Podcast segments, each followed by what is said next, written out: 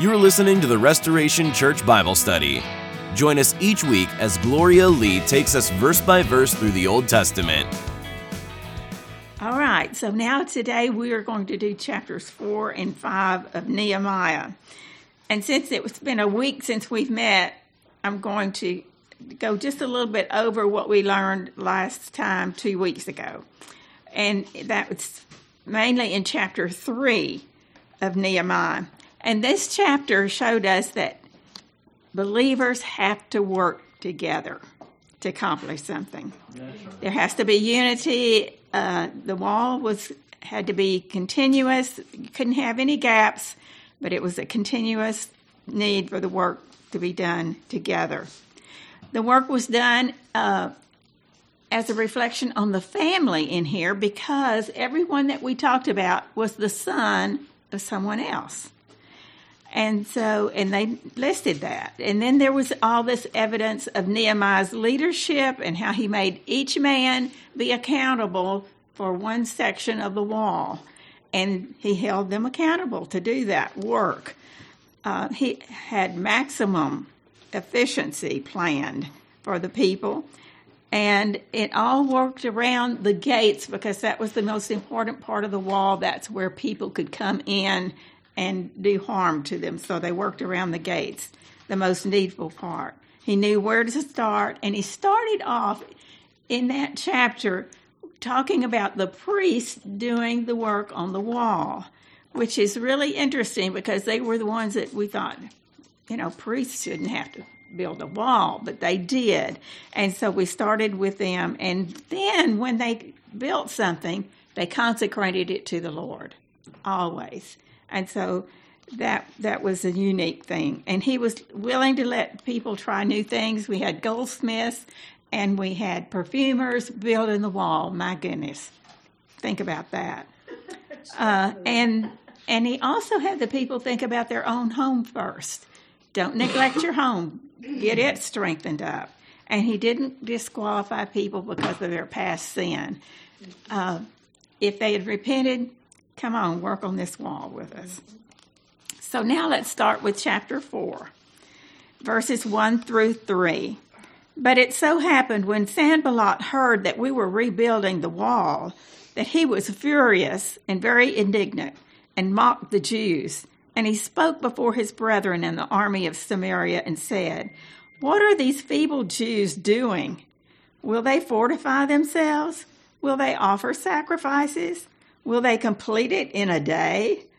Will they revive the stones from the heaps of rubbish, stones that have been burned?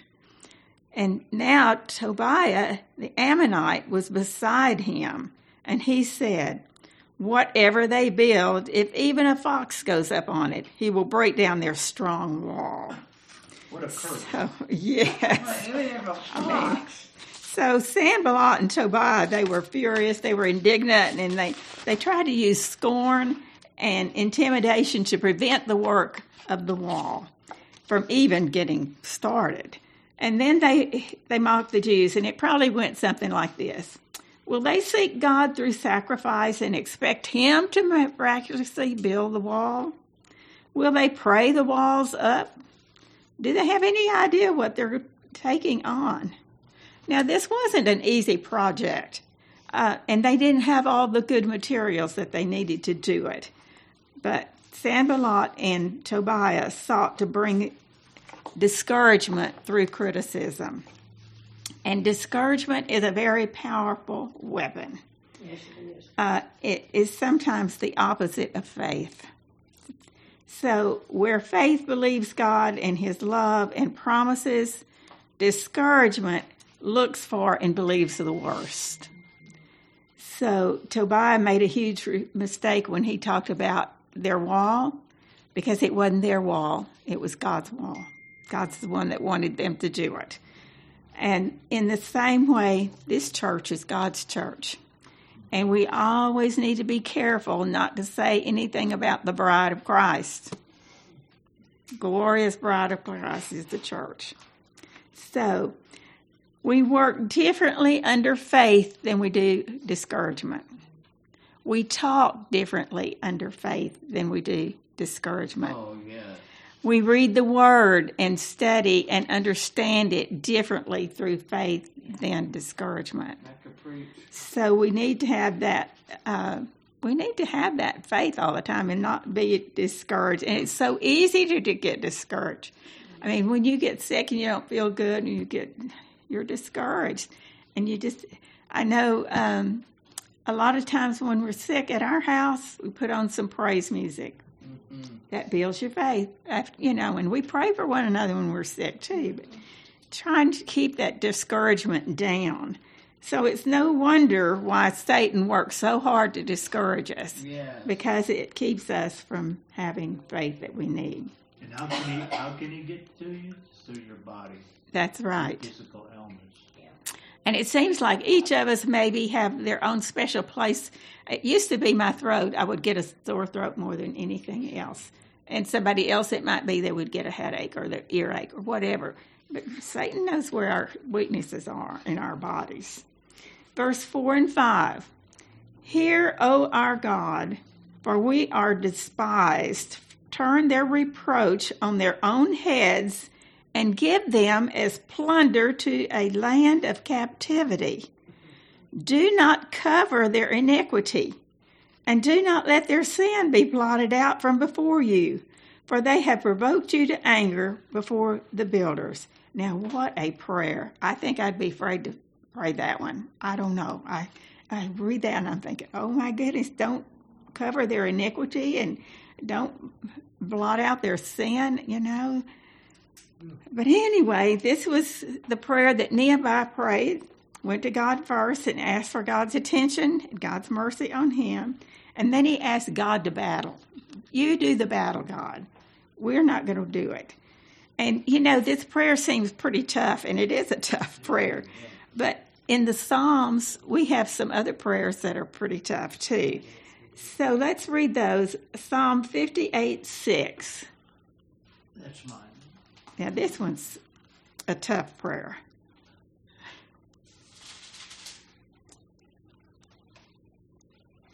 Listen to this. It says, "Break their teeth, O God, in their mouth. Break out the great teeth of young lions, O Lord."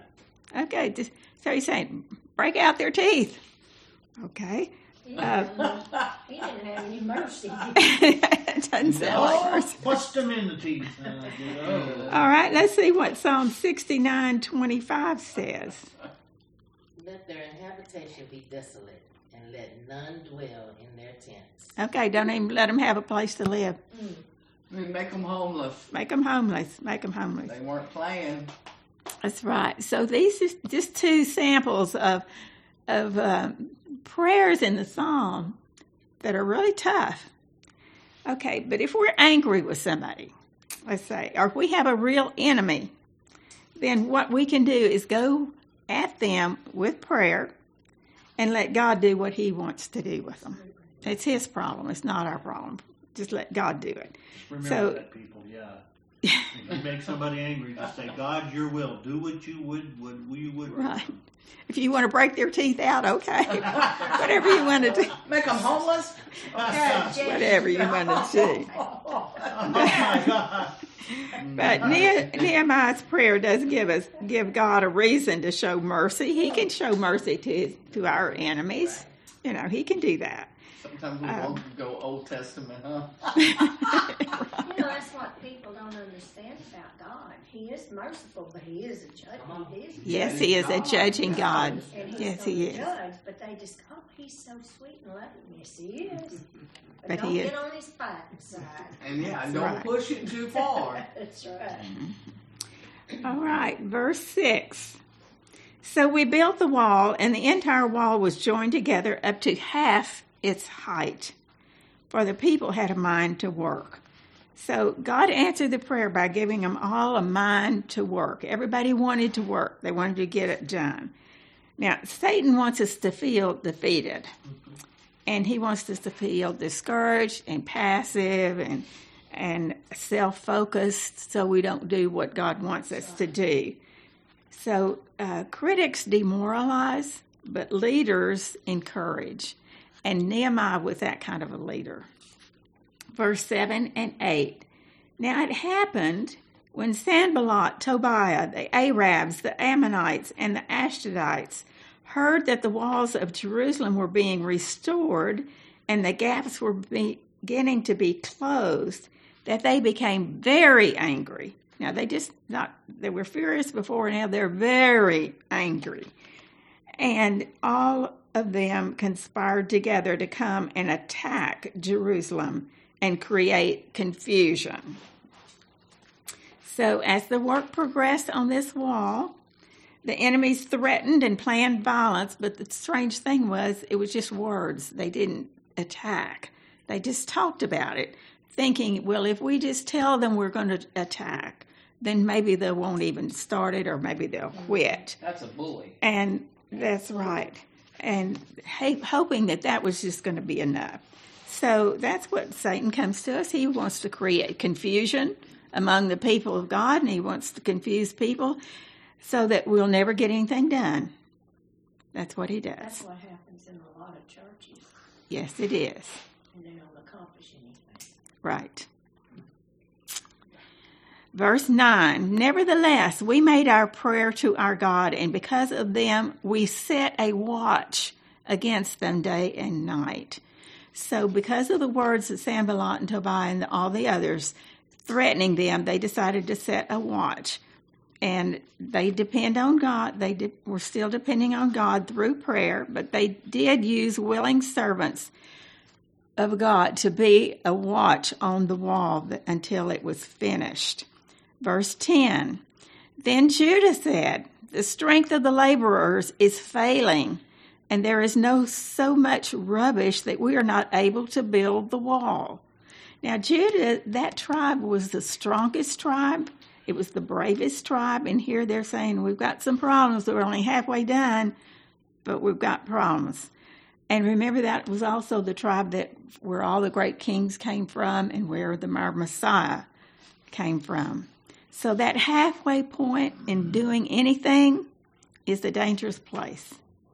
It's kind of hard to get over that hump, that halfway hump.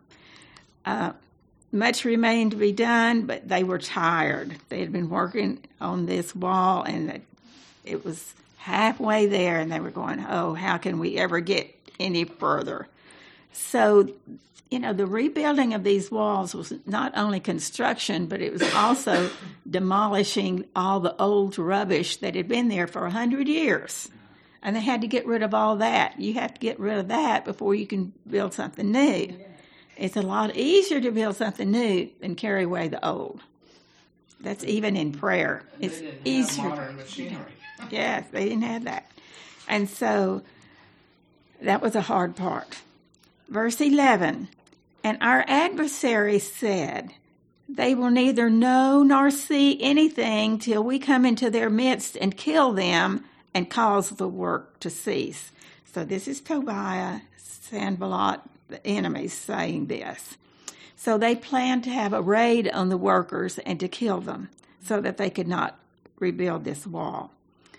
And, you know, our enemy knows when we're tired and discouraged and all that. And they know that the only way to get us to stop serving God many times is kill us. That's what the enemy wants to do, just kill us.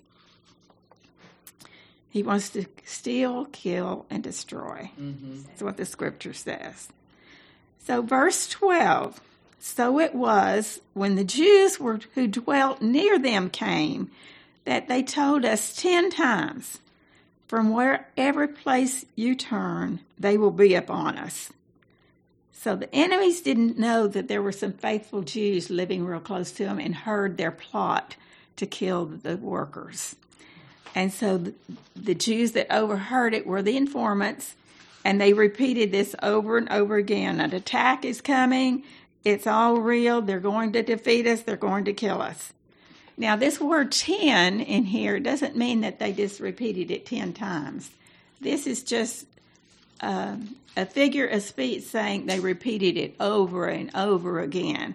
And he just said they repeated it 10 times. Many times they repeated it. Verse 13 and 14. Therefore, I positioned men behind the lowest parts of the wall at the openings, and I set the people according to their families with their swords, their spears, and their bows.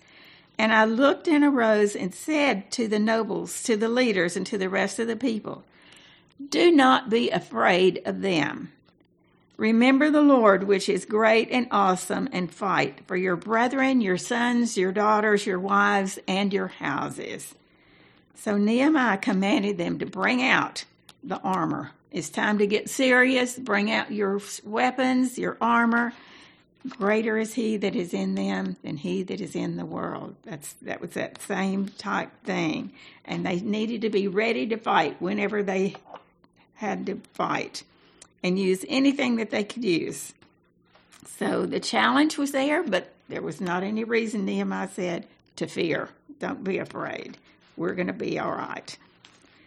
So, verse 15, and it happened when our enemies heard that it was known to us and that God had brought their plot to nothing, that all of us returned to the wall, every one to his work.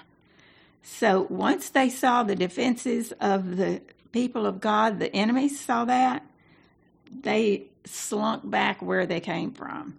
And they didn't want a battle because they knew that they would not win the battle, that it would be the Lord's battle.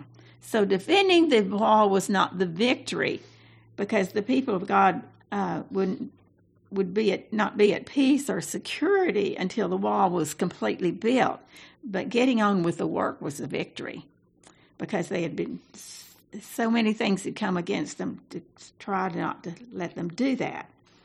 Verse 16 and through 18. And so it was from that time on that half of my servants worked at construction, while the other half held their spears, shields, bows, and wore armor. And the leaders were behind all of the house of Judah. Those who built on the wall and those who carried burdens loaded themselves so that with one hand they worked at construction and with the other held a weapon. Every one of the builders had his sword girded at his side as he built, and the one who sounded the trumpet was beside me. So some of the servants did the work, some of them just carried uh, weapons, but all of them always had a sword by their side. And many of them that worked had a trowel in one hand and a spear in the other one while they were working. So, um, 19 through 23. Um, then I said to the nobles, the rulers, and the rest of the people, The work is great and extensive, and we are separated far from one another on the wall.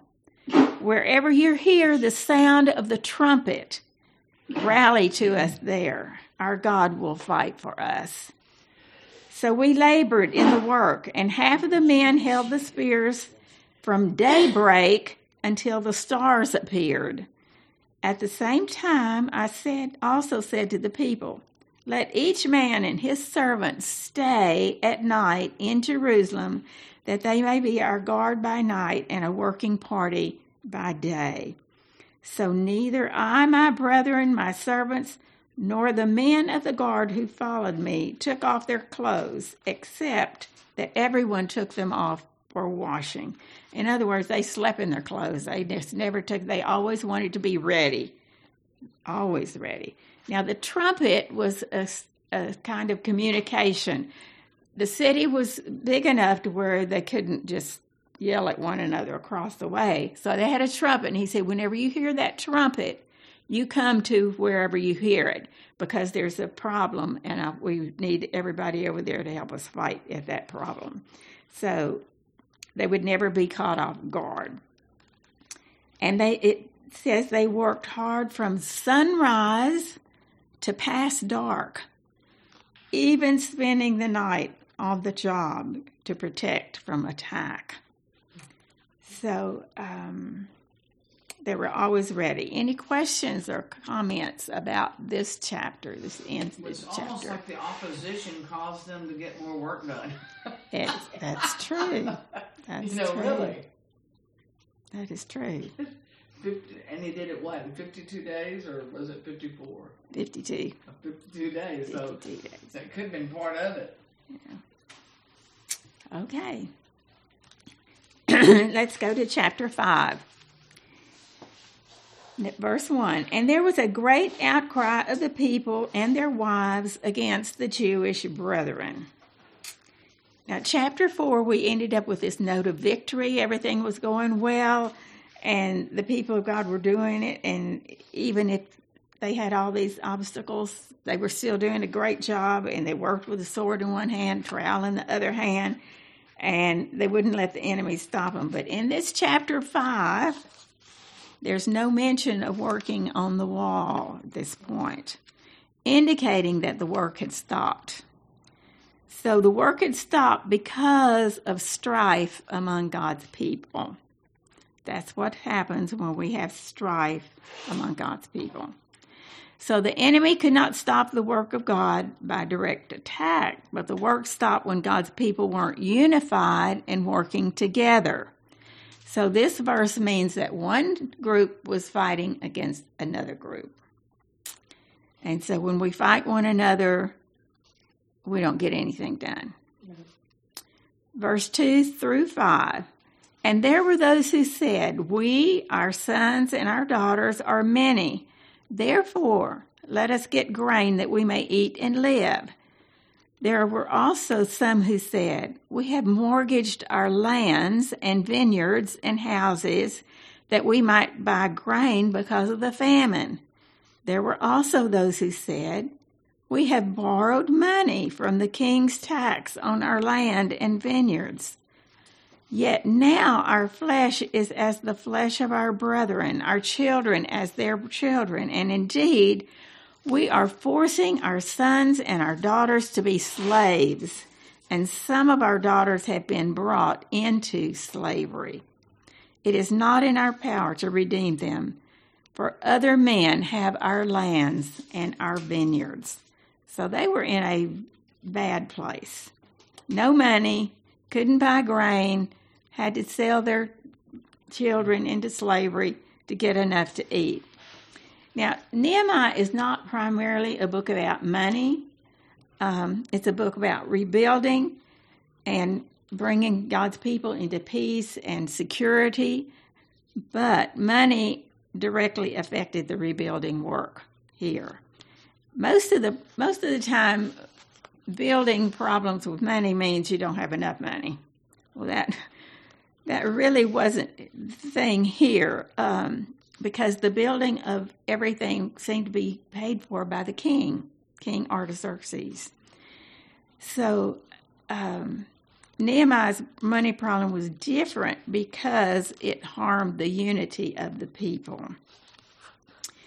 People had money problems because they worked hard on the walls and they didn't have time to work to get money for their food, for their families. Uh, people had money problems because there was a famine and everything was very expensive at that time. Kind of sounds like how we are here today. Mm-hmm. But it was so expensive that some people had to mortgage their property to provide food for themselves. People had money problems because the government government kept taxing them, even though they weren't working as much. They still had to pay the same amount of tax. And then people had money problems because the loans that they had taken out were due and some were in default. So some had to give their ch- children as servants to the leaders in Jerusalem to pay off their debt. And later on, we're going to see that the rich were taking advantage of the crisis to make money off the poor people and they were charging 12% interest from them. 12% interest. You know, sometimes we want to separate what we do from money with our walk with God, but we can't really do that. It's a huge deception from Satan. Buying a house is a spiritual decision. Getting a new job is a spiritual decision. I know that was for you. Um, choosing a career, deciding what what we're going to do with our money. All those are spiritual decisions. And it matters directly with your walk with God what you do with your money. So, um, money problems are rarely only money problems, though. Usually there's something underneath there that is really the real problem. Uh, we often think if I just had some more money, I could do this, I would be okay, I wouldn't have any more problems. You look at people who won the lotto or you won houses or something like that, and then you go back and you read about them five years or ten years later, they're back where they started. Mm-hmm. And it's amazing. If you don't know how to take care of your money when you have a small amount, you're not going to know how to do it when you have a large amount. And it's going to be squandered. Verse 6 And I became very angry when I heard their outcry in these words. So Nehemiah got angry because of these money problems were caused mostly because of the greed of those who wanted to profit off of the people who didn't have that much money. Who has Exodus 22 25? Would you read it? If you lend money to any of my people who are poor among you, you shall not be like the moneylender to him. You shall not charge him interest. Okay, this is a law of Moses. And Moses said it was wrong to lend money at unreasonable high interest rates. Well, their interest rate was 12%. Pretty high. I guess our banks never heard of that. I mean, what is ours? Almost seven. okay. Nehemiah became angry because these money problems led to the disunity of the people of God. And remember that we had people in Jerusalem building the wall, but we had all people from surrounding areas in Judah building the wall. And so they came in and built the wall also. So the unity was the most important thing rather than the amount of money. And in at, at this point, no mention is is made of building on the wall. Everything had stopped. Everything. So he got angry.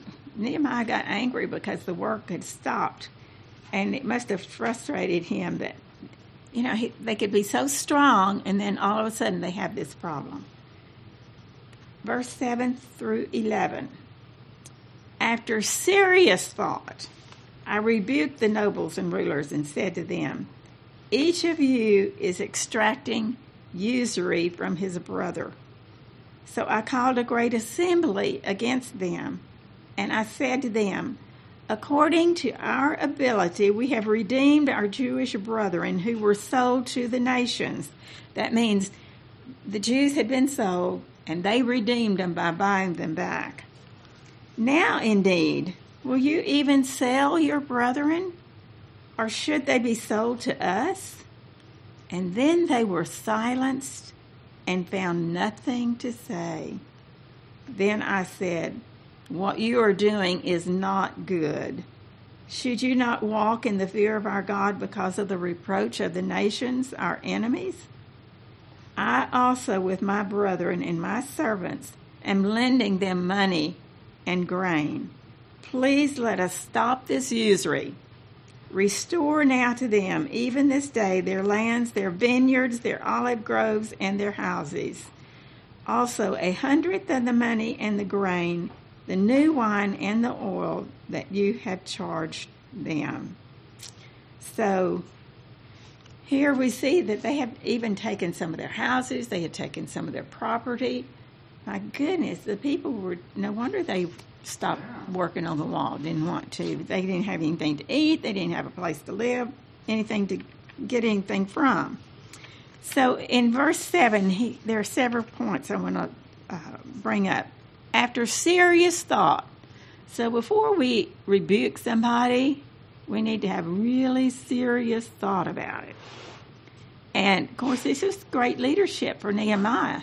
He was a man of passion, but he could get angry. And so he cooled down first before he said anything. He was wise enough to do that.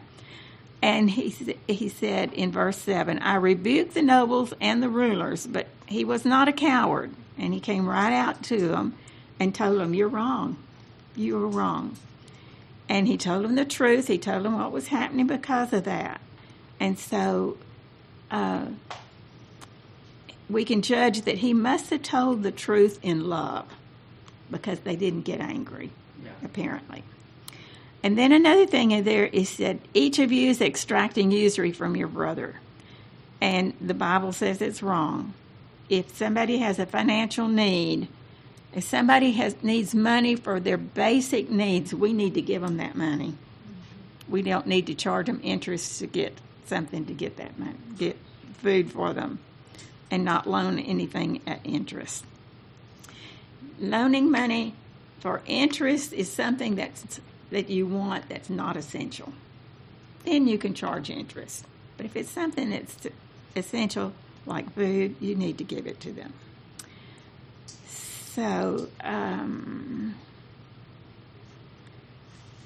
in verse 9, there's a few other things. Should you not walk in the fear of our God?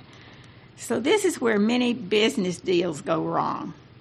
Many people who have business deals, I just want to see how much money I can make. You know, that's that's the end line. It's not walking in the fear of God. Is it going to hurt somebody? Is it illegal? Is it anything like that? So, um, not if it's right or wrong. They just don't think that way. And then verse 11 says, Restore now to them, even this day, today, I want you to give them back their money. And he wasn't acting, asking the nobles to feel bad or just stop what they were doing. They had to set it right. They had to set it right. If money was charged unfairly, it had to be given back.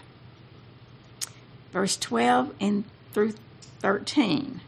So they said, We will restore it and will require nothing from them. We will do as you say. And then I called the priests and required an oath from them that they would do according to this promise. Then I shook out the fold of my garment and said, So may God shake out each man from his house and from his property who does not perform this promise. Even thus may he be shaken out and emptied. And all the assembly said, Amen, and praised the Lord. Then the people did according to this promise. Now, this was good. This was good thing that happened. And Nehemiah apparently told the truth in love so that they would do it. But, and, you know, their actions had to be followed by do actually doing it. He knew words were not enough. Sometimes, well, most of the time, words are meaningless unless you have some action behind it. Mm-hmm. And so it says that they required an oath. So he, they made them have an oath saying that they would do it. And an oath in that day, if you made an oath, it became written down. It was a public record. It had to be done. It's not like, you know, we make an oath today and then, okay, we'll, we may do it or we may not do it. But this was a public record verse 14 through 18. Moreover, from the time that I was appointed to be their governor in the land of Judah, from the 20th year until the 32nd year of King Artaxerxes, 12 years, neither I nor my brothers ate the governor's provisions. But the former governors who were before me laid burdens on the people and took from them bread and wine, besides forty shekels of silver. Yes, even their servants bore rule over the people. But I did not do so because of the fear of God. Indeed, I also continued the work on this wall, and we did not buy any land. All my servants were gathered there for the work. So, in saying that last part, he had an opportunity to buy land um, or to to get uh, any kind of money back from the people, but he didn't do it. He said, We were here to work. So he had this great example here of putting the work of God ahead of his personal interests. Um, he certainly had a right to tax them, but uh, because he was supporting them, but he didn't do that. and he didn't take more from the government. You know, King Artaxerxes said, "Okay, I'll give you supplies to work." He gave them wood. Remember that they brought back from the forest, and he gave them provisions. But Nehemiah didn't ask for any more provisions than what he said he'd do. And then what he did, he gave that away. Um, let's look in verses 17 and 18. And at my table were 150 Jews and rulers, besides those who came to us from the nation around us, those that came from the outer outside of Jerusalem. He had 150 people at his table every day. Now that which was prepared daily was one ox, six choice sheep, also fowl was prepared for me, and once every ten days an abundance of all kinds of wine. Yet in spite of this, I did not demand the governor's provisions because the bondage was heavy on this people. So he not only didn't take what he could have taken, he gave when he didn't need to give. And so he received a lot of food from the king that he had been promised, but he gave it away. Um, what Nehemiah did was he set an example. He told the people what they should do, but he set that example himself. And he set a standard for himself that he would not go against. And that was, I'm not going to do anything wrong to these people. I'm not going to take from them. I'm going to give to them. I'm not going to do anything, expect anything more of them than what I wouldn't do myself. I think about that when I see Bob up here working.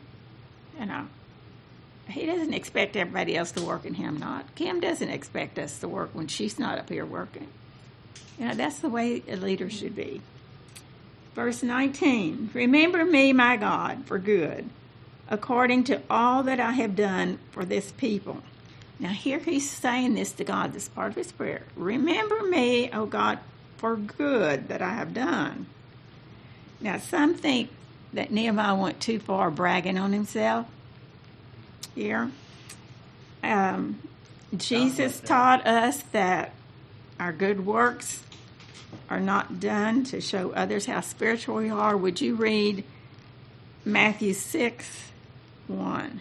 Take heed that you do not do your charitable deeds before men to be seen by them, otherwise you have no reward from your Father in heaven. Okay. Oops. We go, oops. Up. However, the commentator says in this prayer, Nehemiah did not look for praise from man, he looked for praise from God. In fact, this whole book of Nehemiah was written probably, they think, as a diary. It was something, and when you look, go back and look how it was written, you can see, oh, this day we did this and this happened. It was Yeah, like a written journal, as like a a- diary, and he didn't know anybody would even read it. He had no idea it would become A book. of a book the of the scriptures. And so it, that That's kind of explains why he maybe had those prayers that were, you know, that we Like think are a little bit different than what we would pray. But uh, pray like that, huh? Maybe he thought his, his works and his prayers were private and would never be seen or read by somebody else. But anyway, that is the end of that chapter. So, any comments or questions? That was great. Okay. Nehemiah was an excellent leader. Yeah, he was an excellent. Okay. Thank you for listening to the Restoration Church podcast. If you would like to watch our message live or looking for more information about our church, visit us. Follow us on Facebook, Restoration Church.